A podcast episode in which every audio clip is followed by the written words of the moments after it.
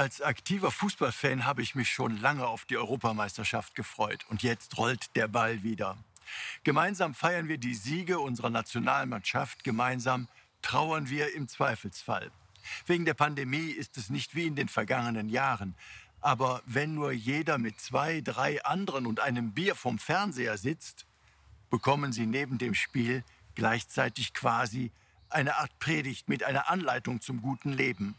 Eine Predigt im Zusammenspiel, in einheitlichem Auftreten, eine Lehrstunde über die fatale Wirkung von Zerwürfnissen und Missverständnissen.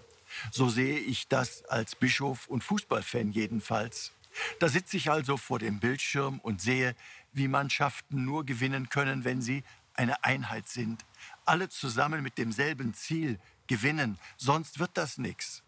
Wenn es in der Mannschaft Spaltungen gibt und der eine nur eifersüchtig auf den anderen schielt, weil der mehr Ballbesitz hat und die Tore schießt, funktioniert das nicht.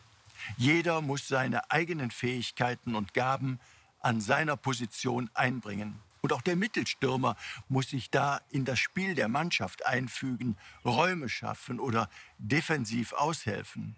Gerade bei den großen Verschiebetaktiken muss er mit der Mannschaft arbeiten. Ich meine, von dieser Gemeinschaft auf dem Spielfeld müssen wir, müssen Sie und ich uns einiges abgucken.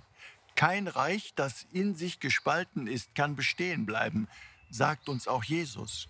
Jeder muss manchmal für die Gemeinschaft und das gemeinsame Ziel Opfer bringen und sein Ego hinten anstellen. Auch unsere Kirche, unser Bistum und auch unsere Gesellschaft kann nur so funktionieren.